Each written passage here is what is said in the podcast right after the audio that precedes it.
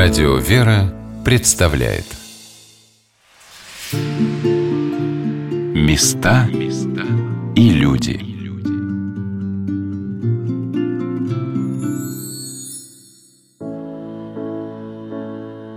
Каждый человек выбирает свой путь. Иногда он вырисовывается сразу, еще в юности. Часто проходят целые десятилетия, прежде чем человек почувствует свое призвание. Но каждый делает сознательно свой выбор – в каком направлении ему двигаться, кто станет его товарищами на этом пути, помощниками, что станет для него главными ориентирами.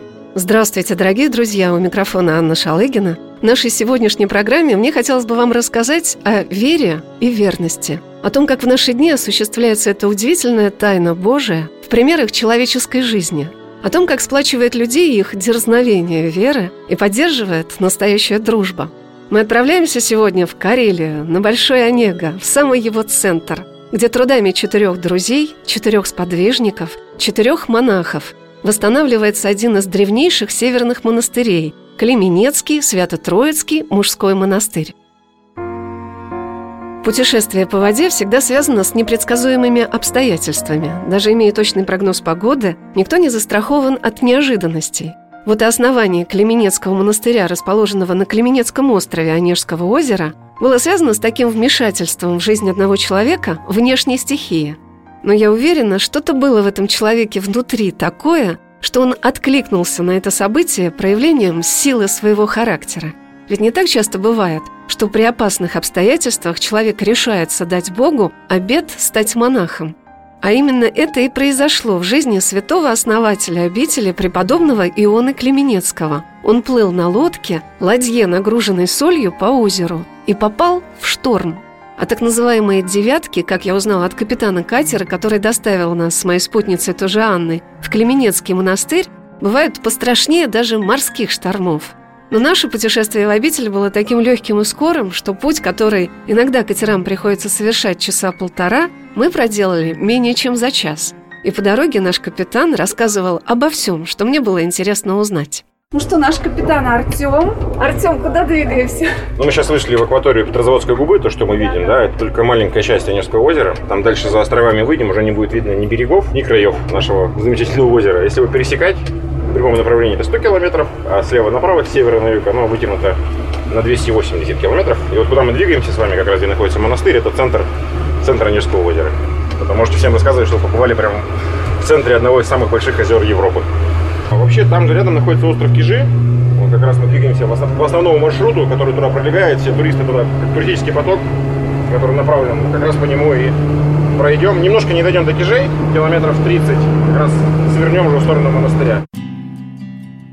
Рассказывая об островах, расположенных вдоль Петрозаводской губы, как называются в Карелии небольшие заливы, которые образуют озеро, врезающееся в сушу, а есть еще более мелкие – загубины и шхеры, капитан Артем показал нам острова, на которых еще сохранились финские укрепления, ведь Петрозавод с года Великой Отечественной войны был оккупирован финской армией, и рассказал, как они выглядят. Представьте, такой как погреб, где вот раньше хранили там картошку под землей, только это в масштабах огромного помещения, там, не знаю, 20 на 20 метров в земле, и все это забетонировано в бетон с крышкой бетонной метр толщиной. И посередине стояло большое морское орудие. Как раз и вот под землей жил финский гарнизон, их с воды было не видно. Укрепление можно было увидеть только если вот на остров выйти и посмотреть. С воды ни при каких обстоятельствах.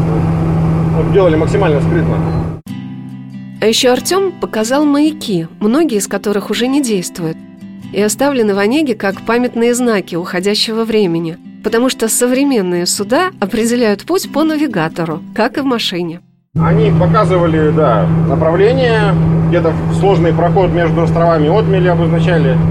Причем раньше была, ну сейчас не знаю, есть такое нет, сейчас уже современная навигация, которая цифровые технологии позволяет обходиться уже без маяков и всего остального. Но еще есть несколько действующих маяков, без которых никак не обойтись. И все капитаны судов должны были наизусть знать, где какой маяк находится и что он обозначает в этом месте. Сейчас уже современная технология, навигатор он показывает мне все глубины, маршрут рисует, в точностью до метра показывает, где мы находимся. Там вот эти циферки, это все глубины, он показывает глубину вокруг нас. Средняя глубина 20-30 метров у нас будет. Когда мы шли на катере в монастырь, разглядывая острова и горизонты, я почему-то не обратила внимания на то, что вдоль основной трассы в направлении на Кижи расположены не только маяки, но и высокие металлические прутья, раскачивающиеся стороны в сторону, так называемые «вешки», которые помогают судам держаться фарватера. О них я узнала уже позже, в разговоре с настоятелем монастыря игуменом Александром. И вот, подплывая на катере к берегу Клеменецкого острова, который оказался огромный, 28 километров в длину, с южной его стороны, на самом берегу я увидела очертания восстанавливаемого каменного храма и достаточно большого причала, от которого идет деревянный помост в сторону видневшейся вдали красивой деревянной церкви. На причале пристани нас ждал батюшка, отец Александр, который произвел на меня впечатление древнего воина – я не ошиблась, его святым покровителем является святой преподобный Александр Пересвет, монах Троицы Сергиевой Лавры, начавший Куликовскую битву. Здравствуйте, батюшка, благословите. Бог благословит. Давайте. Не, надо двумя руками. Вот мы и на земле. Да, да, на земле карельской. Пойдемте сразу по ходу и храм хотите посмотрим. Это называется как? Пристань, да, все своими руками. В каком году эта пристань восстанавливалась? Когда ну, это, это за эти четыре года, мы в шестнадцатом году сюда пришли с братьями. Здесь ничего не было? Конечно, Просто ничего. прибыли на берег? Нет, был только вот этот храм, который сейчас реставрируется. И все, больше ничего. Палатки, храм, служба в палатке. Жили в палатке до октября месяца практически. В каком месяце приехали? Это в мае 16 где-то мы приехали. И вот уже к концу октября уже переехали в вагончик, видите, вот исторический такой у нас зеленый мы оставили на память. И тут прожили уже в вагончике в таком, и во втором два года где-то. И только уже позже перешли уже келейные корпуса, которые вы сейчас увидите. Несколько келейных корпусов. Ну, было непросто, конечно, но благодатно. С любое дело начинаемое с Божьей такой помощью, только на Бога и осталось надеяться. Учитывая, как вы видите, бескрайние просторы, стихию. Сегодня выехали в Штиль, вчера был шторм, сейчас пока будет спокойно. А так Онега такая, не просто озеро, конечно, достаточно бурная. Берег, на котором расположен Клеменецкий монастырь, открытый всем ветрам, с сочной карельской травой, встречающимися зарослями иван-чая, просторными лужайками переходил в густые заросли северного леса. Легкая изморозь не мешала все разглядывать, меня удивило то, что поначалу берег казался пустынным, а постепенно он все больше и больше наполнялся народом. Пока мы беседовали с батюшкой, то одна группа людей формировалась около восстанавливаемого храма, то другая собиралась вокруг новой лодки, которую готовились опробовать, то духовные чады батюшки вместе с детьми, приехавшие потрудиться, обходили храм с молитвой Пресвятой Богородицы небольшим крестным ходом. Батюшка провел меня к храму, построенному в честь святых родителей святого пророка, предтечи, крестителя Господня Иоанна, пророка Захарии и праведной Елизаветы, который был создан попечением царицы Елизаветы Петровны. А в течение 20 века, когда территорию обители занимал то дом для инвалидов, то пионерский лагерь, пришел в запустение. Сейчас работа по восстановлению храма в самом разгаре. Этот рабочий сезон должен успеть подарить монастырю новый храм. Об этом рассказал производитель работ, реставратор компании «Краски города» из Санкт-Петербурга Игорь Митник, который ответил на мой вопрос, что является для них уникальным в этом строительном объекте.